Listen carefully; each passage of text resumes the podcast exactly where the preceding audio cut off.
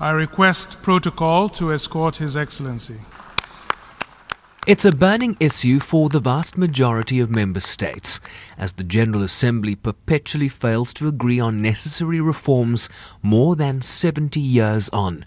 President Zuma arguing that the Council was supposed to act in the collective interests of member states and not the narrow interests of a few.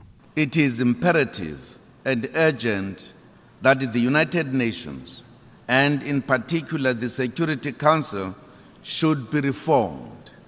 South Africa has been calling for and will continue to, to, to call for the fundamental reform of the United Nations Security Council in order to ensure the representation of Africa.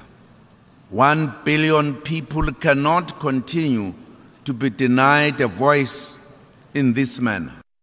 He discussed at length the constraints to Africa's development, among them inadequate infrastructure, high exposure to commodity price volatility, and illicit financial flows of up to $50 billion per annum, among others. We also need to close the gap that has painfully divided people between the rich and the poor, and which has divided countries between big and small economies.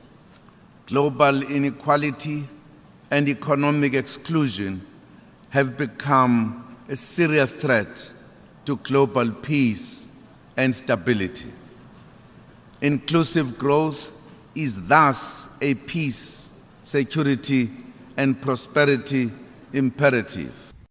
He called the crises in Libya, South Sudan, and the Central African Republic continental priorities, while raising other pressing geopolitical concerns close to South Africa's heart.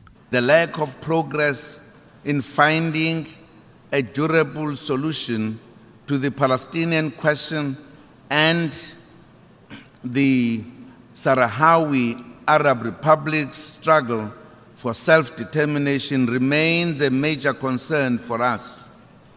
It is important that the United Nations should carry out its historic mission in ensuring that the two longest outstanding decolonization and occupation issues are resolved once and for all in fulfillment of the United Nations Charter objectives. President Zuma also thanked the outgoing Secretary General Ban Ki moon for his almost 10 years of service, welcoming the era of greater transparency in selecting his successor, while supporting a new proposal that the UN chief serve a single term of seven years, thus reducing any influence re election could play on their existing tenure. I'm Sherwin Bryce Pease in New York.